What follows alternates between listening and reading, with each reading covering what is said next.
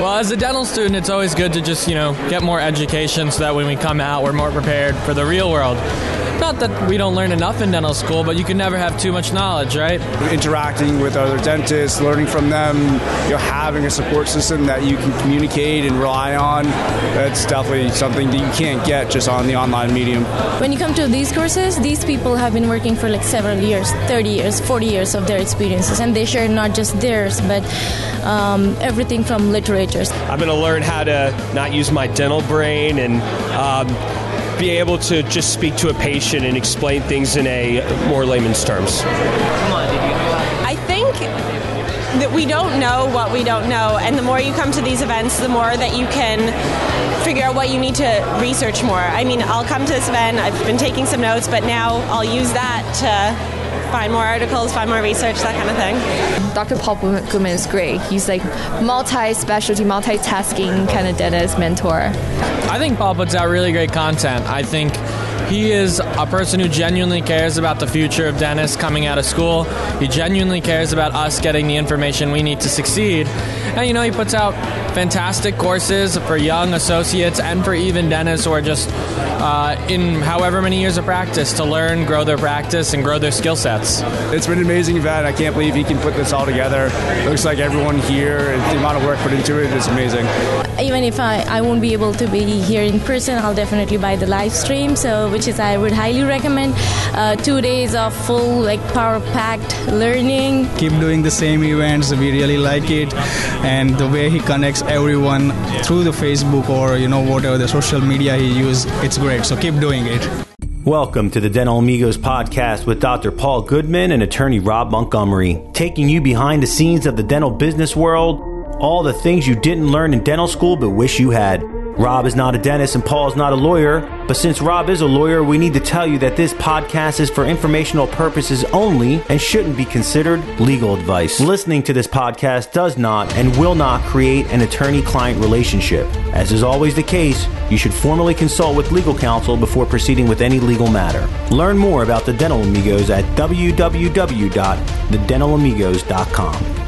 And now, here are the Dental Amigos. Hello, everyone, and welcome to another episode of the Dental Amigos. Joined, as always, by the head nacho himself, Dr. Paul Goodman. Hey, Rob, great to be here. Yeah, it's good to see you, Paul, as always. Uh, thanks for uh, for joining us again today, everyone. Uh, so uh, it's good to see you coming off uh, a weekend uh, in the Big Apple, New York City, Yeah, for the took- Greater Dental. Took the dental nacho teams New up there. Dental Show, yeah. I mean, that, that meeting has a lot of nostalgia for me. I used to go up. I mean, I'm 41 now. I mean, when I was at Einstein 17 years ago with my dad, and it was the only time you could see a lot of these things. We'd come home with all kinds of, you know, our bags stuffed with free stuff because every dentist like that. And uh, the meetings change over the years. I mean, I think there's still a ton of value to going and seeing people in person, as I like to say, and uh, getting out to see dentists in the wild and also the people who work with dentists, whether it be banks or equipment specialists. So uh, on Sunday when you were there, Rob, it really was packed. Yeah, it was fun. It was cool to see. I mean, I was amazed at just the enormity of it. I Yeah. mean, that, that is a big facility. There were a lot of people, a lot of vendors, and it really it was a cool buzz. I was uh, I was happy uh, that I went. That was the first time I've ever been there. Yeah, but I mean- I think it's something people should put on their calendar to do uh, because you can see almost everything in the dental space in one lap that could take you a couple hours, and you get to see, you know, it's interesting. People are coming up to the nacho booth not to see me, but to see Daphne, the moderator, or Drew. so I, you know, I, I, I brought, you know, don't work with kids or babies. Brought a brought a uh, ba- two babies with me, or one baby and one four year old. It's good to know that they have a bigger following. Yeah, oh yeah, for sure. Yeah, people were asking for that. And uh, you know, I as a medium-aged dentist, I think it's just a perfect example of, of having your foot in two different worlds where it was just a big part of my life to go up to these conventions and say we're going to buy a new chair or we're going to buy these new you know piece of equipment or new technology. Uh, there is a little bit it was funny my, my brother said i'm not coming this year because i know i'm just going to spend $5000 i don't need to. For dentists they do really it's like going uh, food shopping when you're hungry because you know they, they have all the newest toys on display and the newest Yeah. things and you know of course my burr doesn't work well anymore i need this new burr but Right. uh, it's it was neat to see and I, I appreciate you coming up and supporting us Dennis rob No, it was fun. I was, I was glad I did it. Um, you know, and I think it, it's really like anything. Um, we're going to get into this t- in today's episode too. It's just so important to get off of your island, right, and Yeah. interact with other people. And see you know what else is out there and what other people are doing. It doesn't mean you have to do it, but Yeah. it just gives you an idea, you know, of, of you know, and, and, and sort of uh, some thoughts as to how you can improve your practice and, and be a, a better owner, uh, a better professional. And you know, we keep talking about this, and it keeps coming back Yeah. in different ways. That it's really easy just to put your head down and get lost in the busyness and the stress of running a professional practice and forget that hey you know what maybe i need to take a step outside here and just look at what i'm doing from another just another angle you know I totally agree, and it's an interesting. I mean, I, with this Facebook world, it's funny because you're walking around and you see people from Facebook, like almost like these, you know, cast of cast of characters from a TV show, and says, "Oh, hey, you're from, you know, the Dental Nachos or the Business of Dentistry," and it- it's really neat because we've connected with these people, whether through private messenger on the group, and I just, you know, love the live events like when we do the Dentist and Team Boost here in Philadelphia, or the or the uh, larger clinical events, because you get a chance to just kind of combine, you know, Facebook interaction with live interaction, and it's it's very special. You know, Yeah. The, uh, the you know in the beginning of my career, you wouldn't know dentists who existed outside a few mile radius of your of your practice, and now we know people across the country and really across the world. So Yeah, well, it, it's very easy now in the world we live in to not talk to people. Right, You, know, yes, you, you really you can you can be a professional in, in a lot of respects and just really just not talk to people and just kind of roll through and type messages and uh, post things and uh, at the end of the day, you know, interacting with people is invaluable. Yeah, it's kind of like a, you know, if I was, I, I don't know if people know this about me, but I've mentioned it, you know, a few times. I was a outstanding three point shooter in high school, and uh, it's like if I went to play basketball, like sort of loosening up to get your basketball muscles back. It's like you're loosening up to get your live human interaction muscles back going uh, Yeah. when you go to these events. So I, uh, I encourage dentists of all ages to, to do that, and I know you were at a, a event like that yourself recently. Yeah, it was it was interesting because I was in uh, in D.C. Uh, last weekend for the uh, National Association for Law Placement uh, annual uh, professional development conference. So it's an interesting uh, organization. It's uh, in, in full disclosure. The reason why I went there in the first place was I could go for, for two days and get live credits that could apply in the nine jurisdictions where I'm licensed, which Paul, I can tell you, is a challenge. Yeah, right, I could see so that. I'm looking around like, well, this looks cool. DC, I take the train down there and get my get my credits, and I'm good in Texas, Minnesota, Arizona, and all the other places. Um, but you know, when I after I signed up, I started to look and say, hmm, this is actually a little different, right? So they're not talking about uh, you know negotiating commercial leases. Uh, they're not talking about uh, issues with operating agreements and uh, all the, the the legal sort of substantive stuff. They were talking about really, uh, as the conference is titled, professional development. So the people that were there were people that are either in career placement in, in law schools for the most part, or they are what would be considered to be HR in what is also known as big law. Oh, so big law, Paul, is like a whole Yeah, nother yeah. world, man. Like It's like from the firm with Mitch McDeer, Mitch McDeer, because that was a book I read, you know, back in the day. I love No, it's John beyond Grisham. that. Like, Okay. imagine the firm, but there's like literally five thousand people Wow. that you know lawyers that work in the firm around the around the world. It's a totally different business. And whenever I kind of drop in on that kind of stuff, it's always like, whoa, man, I'm I'm doing something very different from this, which I'm very happy to just say that. But uh, there was you know, a lot of the, the discussion is about things that we talk about a lot. And for me, you know, I kind of explore a lot of things with uh, with mindfulness and uh, and and strategic thinking and and planning that uh, I don't usually see it in in the law context. So for me, it was really cool to kind of see that applied, um, you know, in, in my profession. And and I'll tell you, the other thing that was kind of funny was to be at a at a CE with lawyers because most of my time in CEs I'm spending now with dentists. yeah, yeah right, I know. Yes, I know. Like, where are the dentists? You know, like there are all these lawyers here. Do they challenge each other just like dentists do at a, at C events? Or are they a little more? Well, this was different because the typical legal CE event is people sit down and they try not to talk to each other. Okay. You know, they either open up the newspaper sounds or pull out their dentist-y. laptop. That sounds dentistry. Yeah. Very, yeah. And if like somebody talks to you, it's like, well, you know, what's this is this is odd. Like I, I probably don't want to sit next to that person after lunch. But this is a group because they're not practicing lawyers; they're friendlier. Go and figure. Yeah. And um, you know, actually found that people sat down and introduced themselves, which was a little weird to me at first, but then I, I got used to it. And uh, so it was, uh, you know, it was it was a cool group. But you know, I think so. One of the things that they were talking about, uh, which I thought was really cool, uh, that you know, again, these big law firms are implementing uh, real time associate evaluation portals. Oh, cool. So it's pretty cool the way they do it. Uh, that if certain associates work with certain partners for a minimum threshold of time each year, say like 75 hours of billable time, that that automatically prompts that partner to give the younger associate uh, an evaluation. Um, and at the same time, the technology is evolving so that the associates now have the ability to request a real time evaluation of, of their work product and, and how they're doing on a deal or uh, just generally in, in the firm. And uh, which, you know, to me, of course, I do annual reviews. Yeah.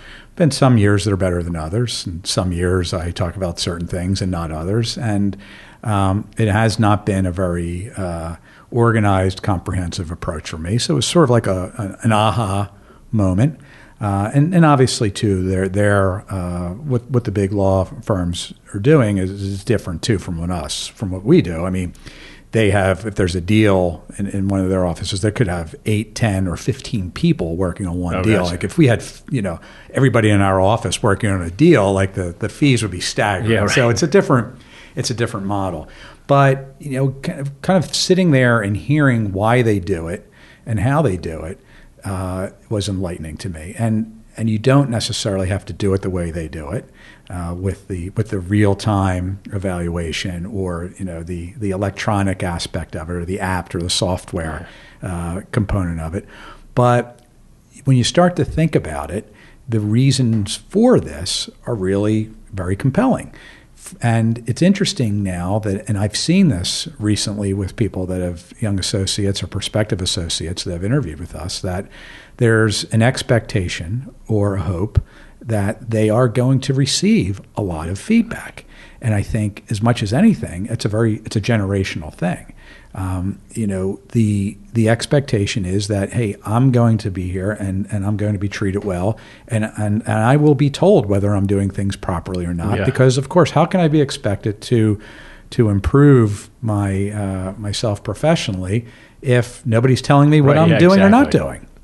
And so when you think about it too, that it kind of manifests itself in, in a few different ways. I mean, first, you know, we'll talk about the importance of doing this with uh, with associates and, and the benefits from that, and the, the process that you know we're kind of in the process now of implementing in my office in the very early stages, albeit, is that I think it's important for people at the beginning of the year to know associates to know what the criteria Right, is yeah, going to be measurable things. Exactly. Like here it is. You know, this is the beginning of the year. If anybody's starting from scratch with this, this is what you're going to be uh, evaluated on this year. There's you know eight or ten things, these areas, and so that in and of itself is a powerful thing because then you say, okay, this is what I need to be thinking Right, about. yeah.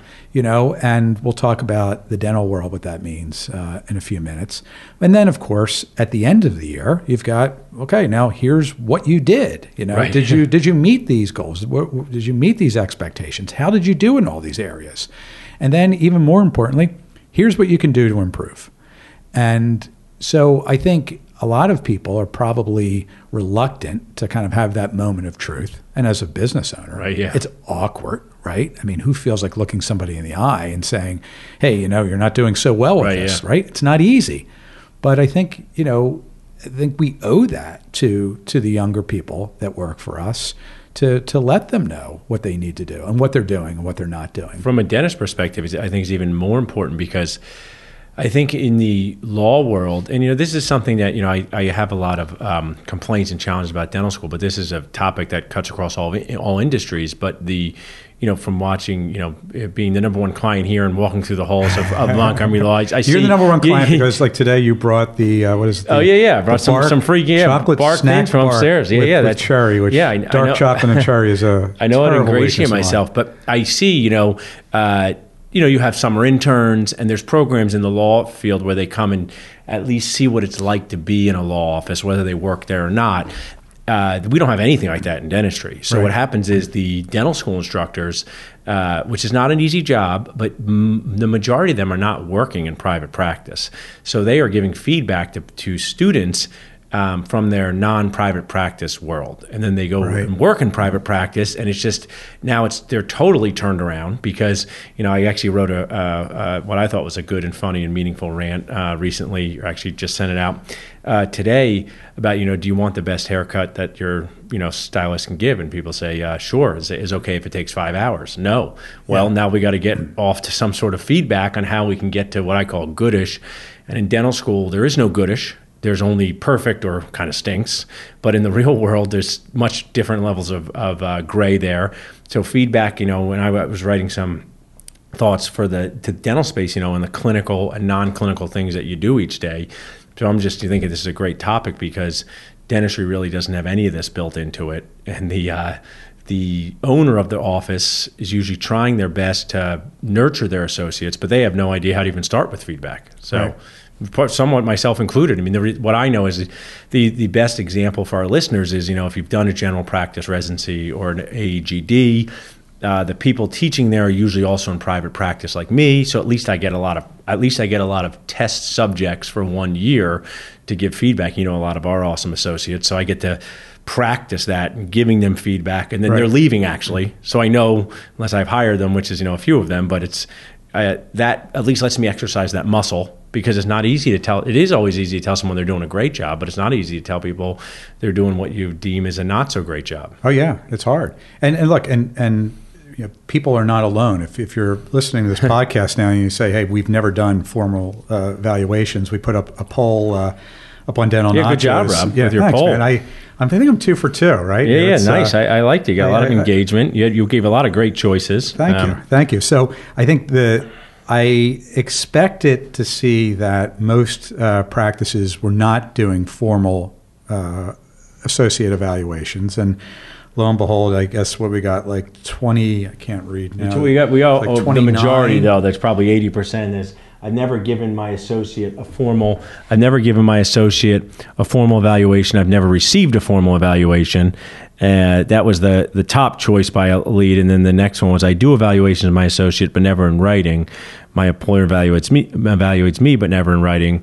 So at least those six to eight people feel that they are getting uh, verbal feedback, and then we have a lot of um, let's see. I wish my employer did that. As that was a good choice there, Robert. Did so more frequently. And there's a bunch of people that felt that way. Yeah. You know, so I think a lot of times we as employers, professional employers, kind of feel like, oh, this is a difficult situ- this is a difficult conversation. It's awkward, as you said, Paul, but people want to hear it. You know, and and so I think it's important to kind of get past that and and, and have that you know somewhat uh, difficult discussion. But again, those numbers were obviously this is a, a dental nacho poll, so statistically, all right, we have Yeah. to kind of put it in the context Yeah. of this. But I think it's it just shows that most people aren't doing it, and you know I think you know law school is no different in de- than dental school in that regard. I mean I think the difference between our professions is that lawyers there exists big law. Right. These Right, are yes. these are and you have these these people with, with just insane resources and and uh, and uh, staffing and and they're also you know as analytical as they could be that can sort of show the way with that. Dentists Right. don't. There's no big law equivalent in dentistry. You know, I guess well maybe to some extent because I'm going to guess that the the Heartlands and the Aspens are probably doing. Uh, doing these types of evaluations, Yeah, they probably are. I mean. I, uh, one of my favorite shows was The Simpsons back in the day, and I think just one of the to echo some of the themes of our podcast, the challenges of being a, a you know dental practice owner, say you know you could work all day side by side with your associate, and then you know say, okay, let's sit down and talk. you mean, say, I'm I'm Paul. I'm also the guy who just tried to fix the toilet, didn't fix do that right. I'm the guy who also you know was running around putting out these fires. Now I'm going to evaluate you. I just think that the number of hats a dental practice owner could wear in one day is is it's it's a stressful thing. So they need to Sure. figure out a system, just like we talk about systems, is to make it not stressful. I mean, one of the things. I mean, I'll just you know I kind of go off on different tangents, but in general in life, but uh, I've you know it, it should be done actually not in the office. I think the Uh-huh. best thing is just you know for a dental if, as someone who I don't want to brag owns two two practices. I'm exhausted. You know I don't know Mark Costes owns almost ten, but when you're in your office and you probably feel the same way too, Rob. It's just a totally different emotional feeling Mm-hmm. than when you're not in your office, even if there's no patients. You Right. know, so I like to have conversations of all types. You know, new ideas just outside the office. We're in a small town where sometimes it is as easy as walking, you know, hundred yards to a coffee shop. Mm-hmm. But I just think that's a good starting point to get out of your office to have some of these conversations. I think that's a great point. And I, I think, too, that I think it's important that we had some people that responded that said that they, and I think you were one of them, Paul, Yeah, yeah. that you do the evaluations, but not in writing.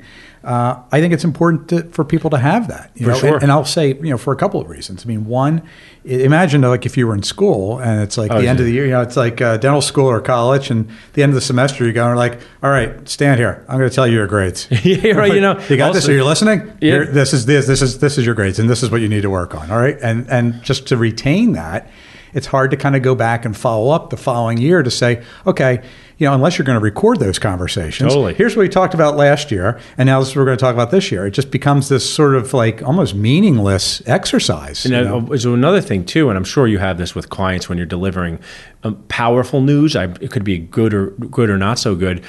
I think when you're hearing something and then you're emotionally agitated, you just don't retain it. And you know, if, if you just like a report card, we used to bring it to our parents. It Right. needs something like that. You know, I, I, my Carol Kivler, who I'll give her a tremendous amount of credit for helping with my life and management of the office since 2010. Kivler Communications, she's she's outstanding. And, uh, uh, she doesn't want any more dental clients. She has one. One's enough. She's like, this is, I didn't know all this stuff happened behind the scenes, but we just had a simple like, you know, uh, and I'm into word choice, like keep doing, start doing, stop doing, and you know, you kind of just categorize it like that.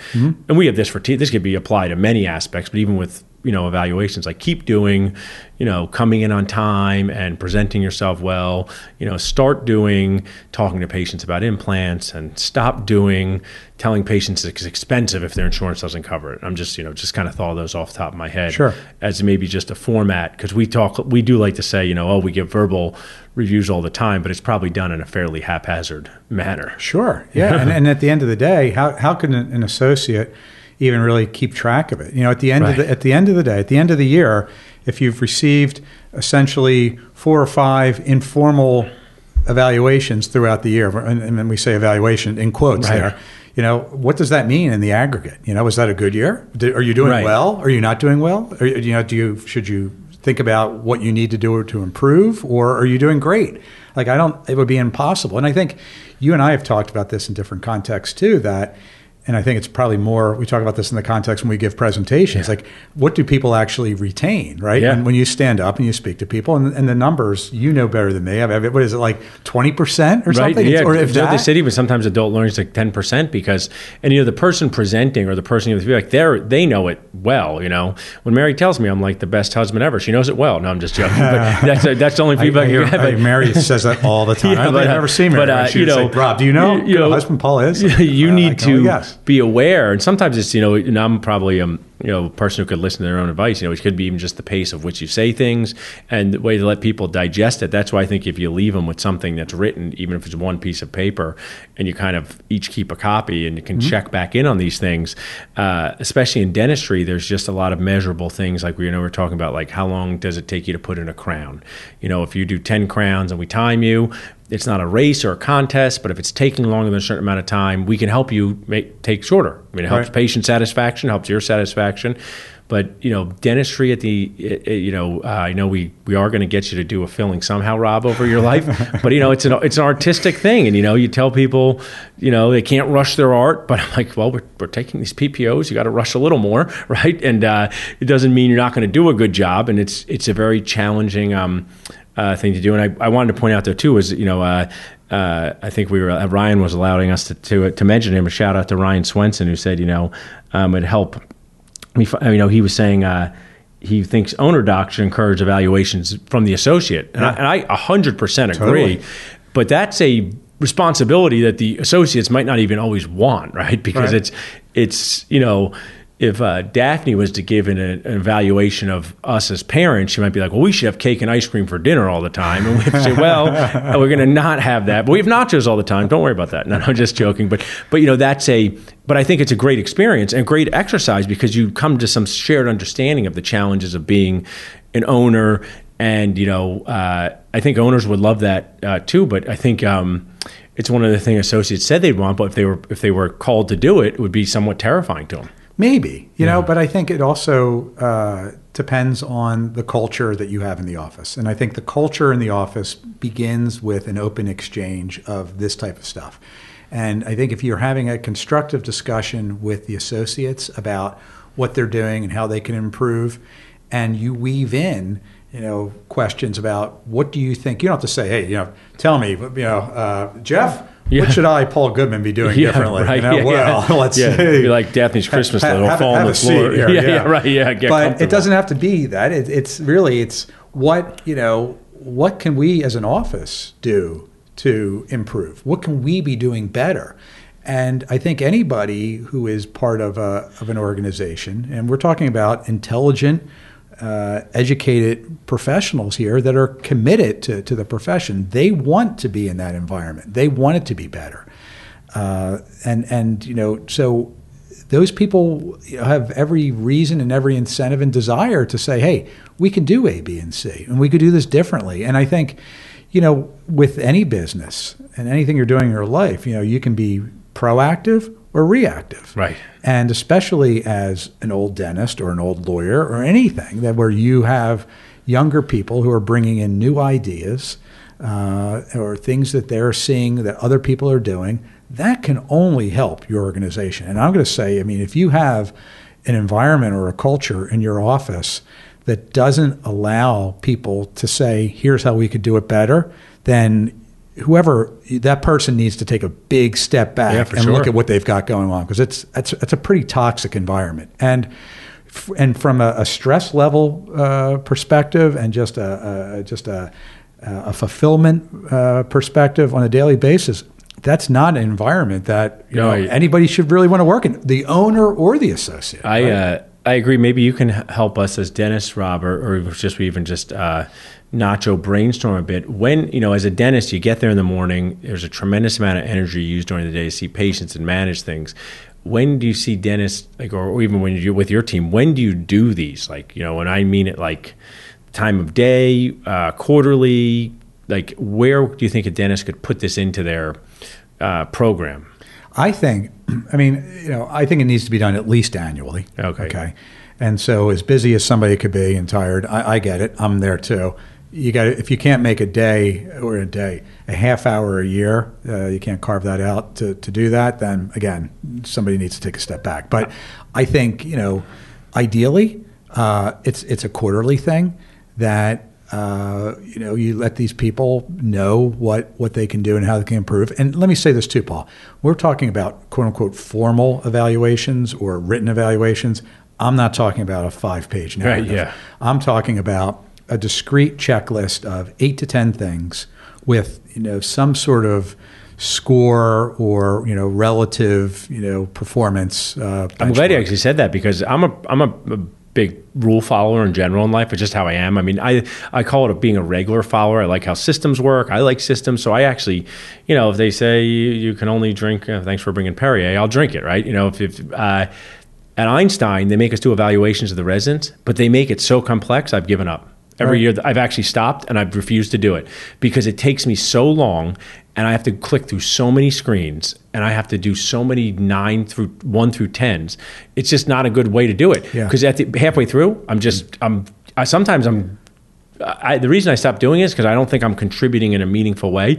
Because sometimes I just start putting tens after a while, or sometimes I, you know, you know, it, they've made it too complex. So I think your point of eight to ten things in private practice is perfect, because I think that's you know that fits with the checklist manifesto in that you basically have this six to ten point checklist you could possibly retain, and after that it just becomes a white noise. Yeah, well, it's like a lot of things. I mean, you and I both listen to uh, Tim Ferriss's Yeah, podcast a lot, and yeah, I've read read some of his books, and it's like you know you can do the ninety percent and and get you know enough out of it that you don't need to spend that time to do the, the next incremental ten percent. Like, could we think up some sort of system with with uh, an associate evaluation where you know it was the, it was the greatest associate evaluation form of all time, and it took three hours to fill Right, out? yeah. Yes, and nobody would ever use it, and it would be a, a useless useless thing. But you know, I think if you do things that are you know basically uh, you stack the deck, and it's something that you can execute on, and without it being a huge harangue,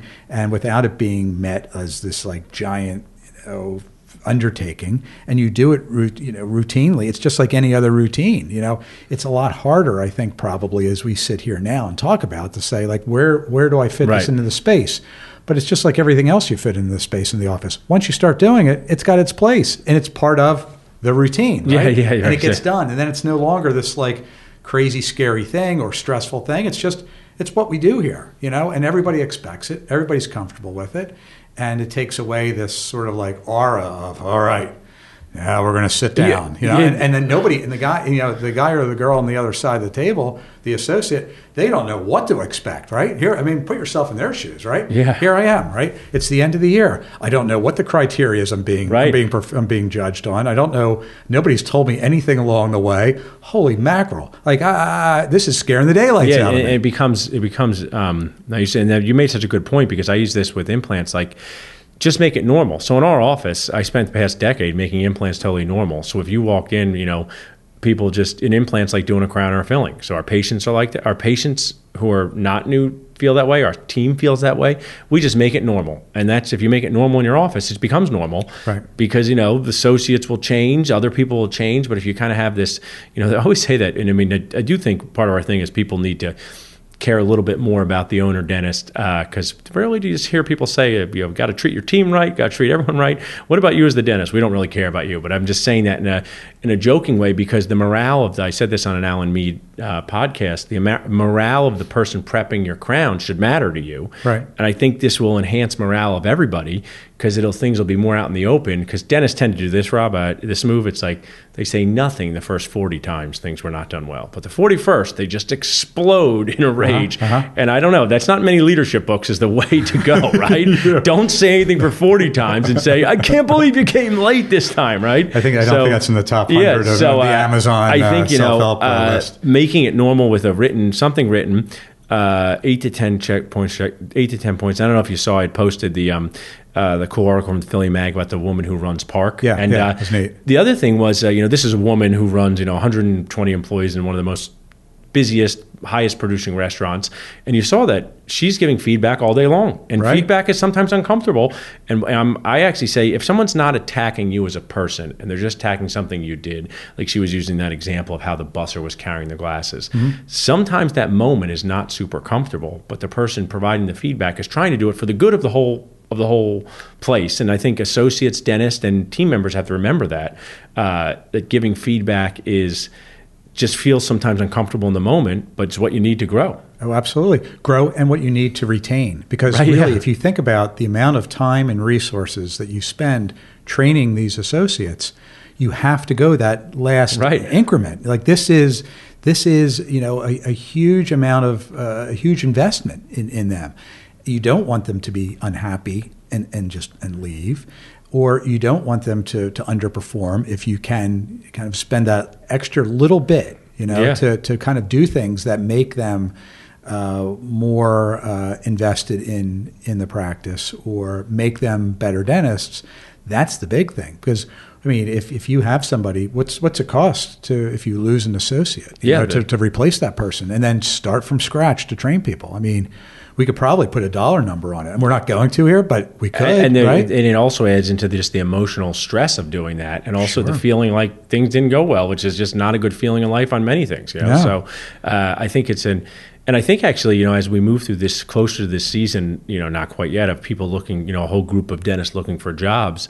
I think you know if they had heard it, if if, if you went and interviewed and they said yes we do give reviews here we do this i think it's a big positive but i think what you said was right you might only hear this at some of the dsos right. and you know maybe that's something you know you gave a great lecture when we had uh, uh Maudie and Corey Glenn here about you know embrace some of the things that they do and apply them to your own practices, and that is one of them.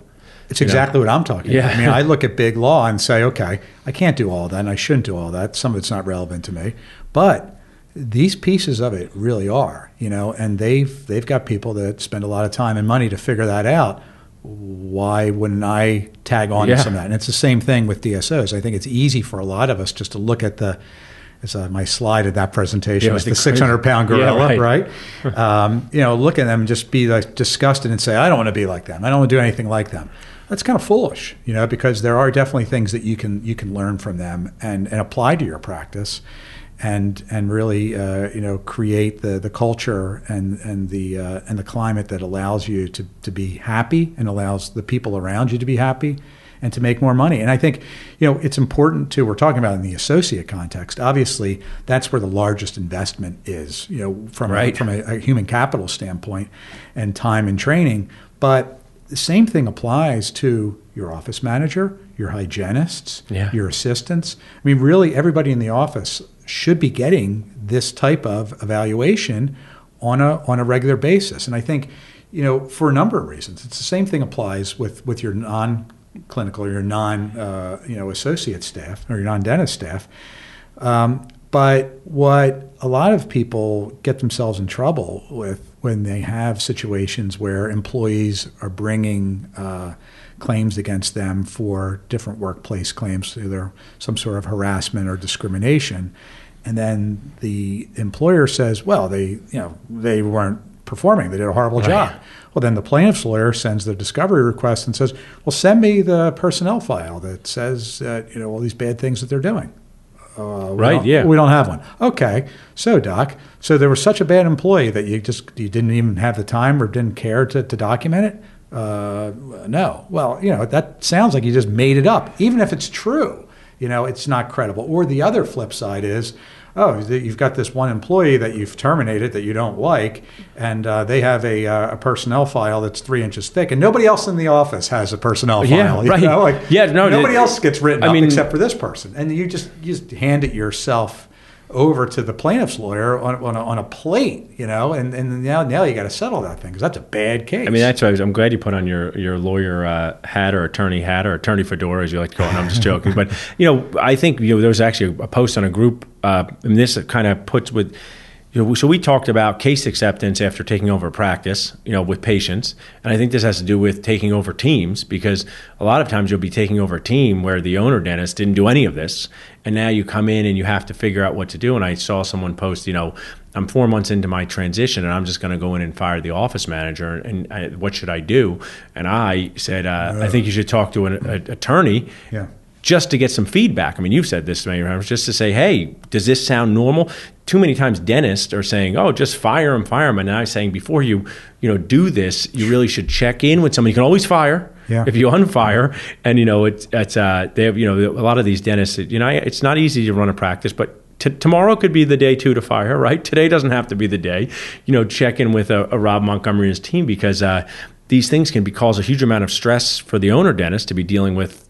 Uh, uh, lawsuits, even if they win, you know, it's kind of like we talk about with the restrictive covenants. Like, did you Yeah. really win? You know, what if you have to take two days off from your your office? I mean, you know, that's uh, Two two's a light number. Yeah, yeah. it's a very light number. And you know, on this topic too, I mean, we see a lot of uh, practice owners that don't have insurance coverage for those claims, which you know the the coverage does not cost a lot of money. Yeah. The premiums are fairly low, but very few people that Yeah, we E- see EPLI, right? Yeah, yeah, we have that. Yeah, which I, I, I get it because there's just it's in 2018. I think it's prudent, very prudent to have, and uh, you know, just it's like uh, it's a big decision to terminate a team member and get some feedback on it because you might you someone like you or someone say, hey, where is your file? And if they don't have one, you're going to say you're going to be in a tough scenario. you know, and they're going to hear that they need to have a paper trail. And- you know, you know- and that brings us back to what we're talking about. These evaluations are the paper trail. Yeah. So it serves that purpose too. I mean, one obviously is what I really want to talk about and I care about the most, which is the the, the constructive aspect of that. Yeah. You know, making your uh, your team and your associates, you know, better and, and, and happier. But it also serves the, the purpose of, of documenting and CYA for when Right, yeah. you got a bad person. And and again, if you have systems in place, right? You love this, Paul. Yeah. That that deal with these situations and deal with it neutrally. Then you know the great people get great reviews. The people that aren't doing well don't get great reviews. And if you get too many not great reviews, then you know your file's full of not great reviews. And then when you get fired, it's it's not doesn't come as a surprise. I also think it's such a good point that you know because it's like you think of a team like the Patriots or one of these cultures like you know when people leave they will start saying bad things about them when they're there they like them. Uh, you might weed yourself out of an organization, and that's not so bad either, right? Like, you know, an associate, very few associates is the only job they'll ever have. I mean, you know, you deal with this all the time.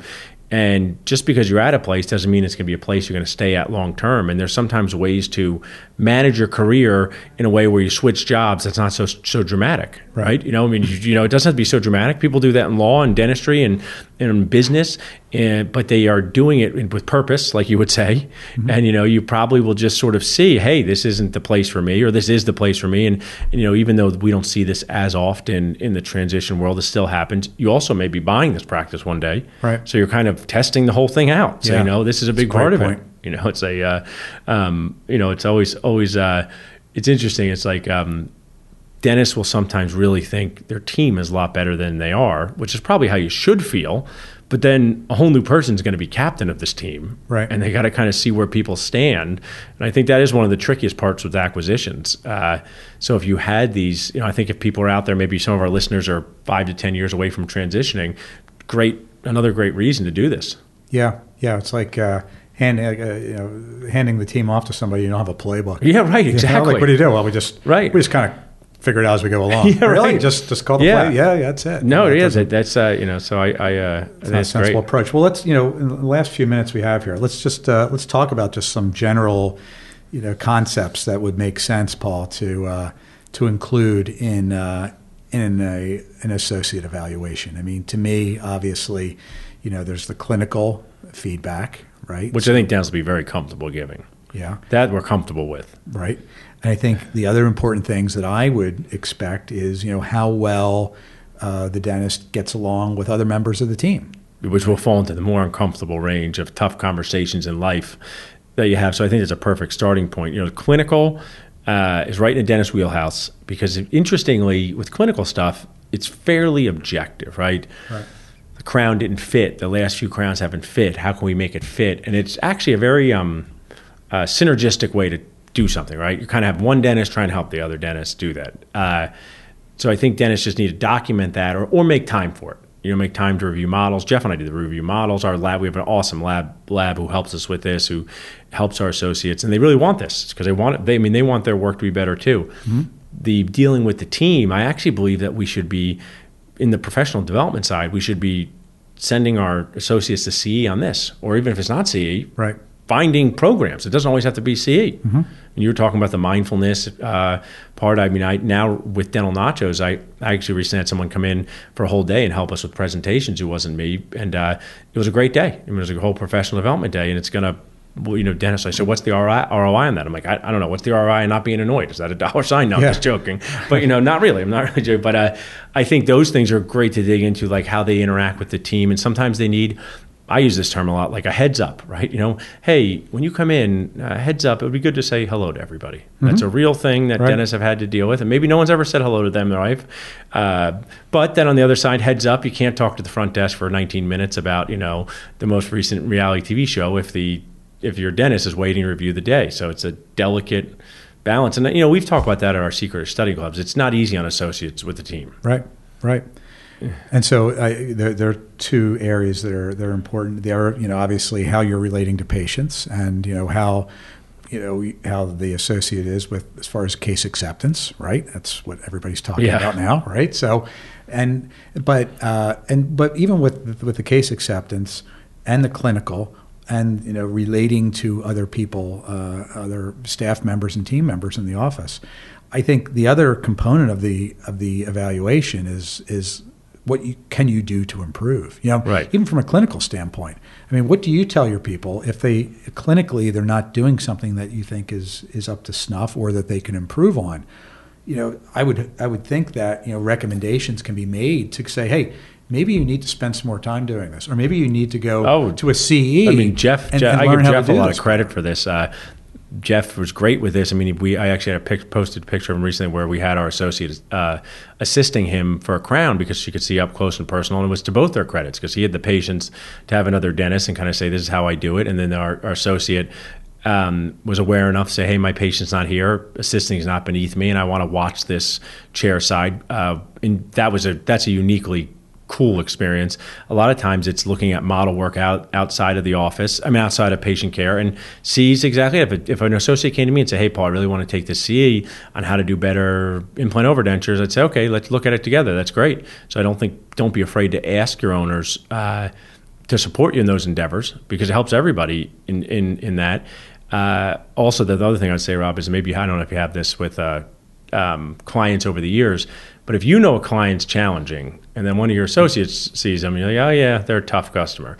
But if you have a new client and they complain about your associate, I'll say new patient, don't always take the uh, patient side because oh, yeah. you'll be seeing that patient like, oh, yeah, this person is not easy to deal with. So I encourage owners to not be, too, you were young once too, and, and uh, I'm almost I'm taking it's not uh, taking sides is a little too dramatic, but I'm just willing to hear the whole story because not everybody loves me, and not everyone's going to love the associate. So I think that's an important thing too for the associate to feel supported in those endeavors because we're working on people all day long. Yeah, yeah, and associates too. I mean, this is kind of a lead in, even what we're talking about now. You know, to some upcoming episodes that we're going to do more on just uh, on mindfulness and and fulfillment in the practice and stuff that's a little less clinical and less I business. It, yeah. Uh, but you know, I think you have to put yourself in the shoes of the associates too. I mean, you you were once a young associate yeah. as well, uh, and while practice owners certainly have a lot of stress, uh, so do the associates. I mean, yeah. they they have student student debt. They're not making as much money. They're learning uh, how to practice the profession, and a lot of these clinical things they're not entirely comfortable with right. on a regular basis. So, you know, while you know the the practice owner certainly feels stress, and it's a different stress. You have to appreciate the stress that uh, that the associates. Uh, I mean, I, I, 100% agree, and I'm excited to hear more about. Um, you know what you have in store with this because I think it's sort of the third thing. You know, we talk about being good clinically, we talk about non-clinical, but this whole, you know, I know it's it's it's under the phrase of either mindfulness, wellness, but it's about protecting yourself as the provider of these things, whether you're a lawyer or a dentist. Right. And I think our clients and patients should care. I care, you know, I mean, I, I care about how my person making my nachos feels, and I care about how the person fixing my car feels. And I think for some weird reason, we as consumers have kind of stopped caring, and that's not okay. And I think it's okay for dentists to not feel 100% good about what they're doing and how they need tools how to deal with it. You know, that's it. We don't ever talk about that. Absolutely, yeah, it's it's true. You know, and it's becoming more of a buzzword uh, in, in concept in in the law profession because there have been some horrible stories recently, and I. I think, uh, as I told my, my crew earlier, it's like my, the nine states I'm licensed. I get a bar journal from each one of these states, yeah. so I can see like you know the trends. Yeah, right? yeah, that's and and and well, professional well being is definitely uh, a very hot topic uh, because of that. And I think a lot of us really it's it's the this is sort of like the other consequence of Amazoning of, yeah. of the world. You know, this is the, how how lawyers and dentists feel now that the expectation of immediacy and the the impersonal nature of, of the consumer and the feeling detachment with, with the person that's actually providing the service uh, is not uh, it's not an easy thing to deal with as as the professional. You know, it's a very yeah. stressful thing, and I think you know it's it's you know we talk about you know, not you know, about about having your eyes open and, and paying attention to what's going on from a business standpoint in your practice. But as you just said, Paul, that also includes paying attention to yourself, your well being, the well being of the people that work for you, and just putting your head down and saying, I'm just going to plow through this. Yeah.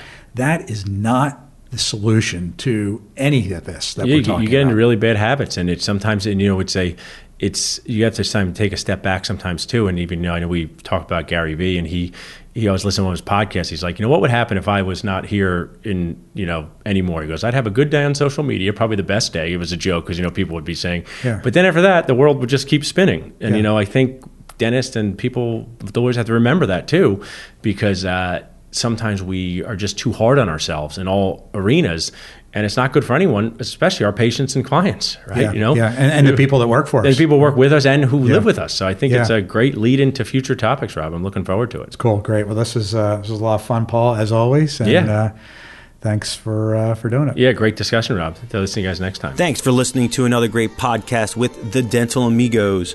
And don't forget to tune in next time to have the dental business demystified. If you're looking for more information about today's podcast, you can find it on the dentalamigos.com. If you're looking for Paul, you can find Paul at drpaulgoodman.com. And if you're looking for Rob, you can find him at yourdentallawyer.com. This podcast has been sponsored by Orange Line Media Group, helping dentists and other professionals create content people love.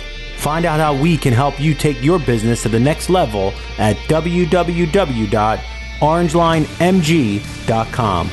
Till next time.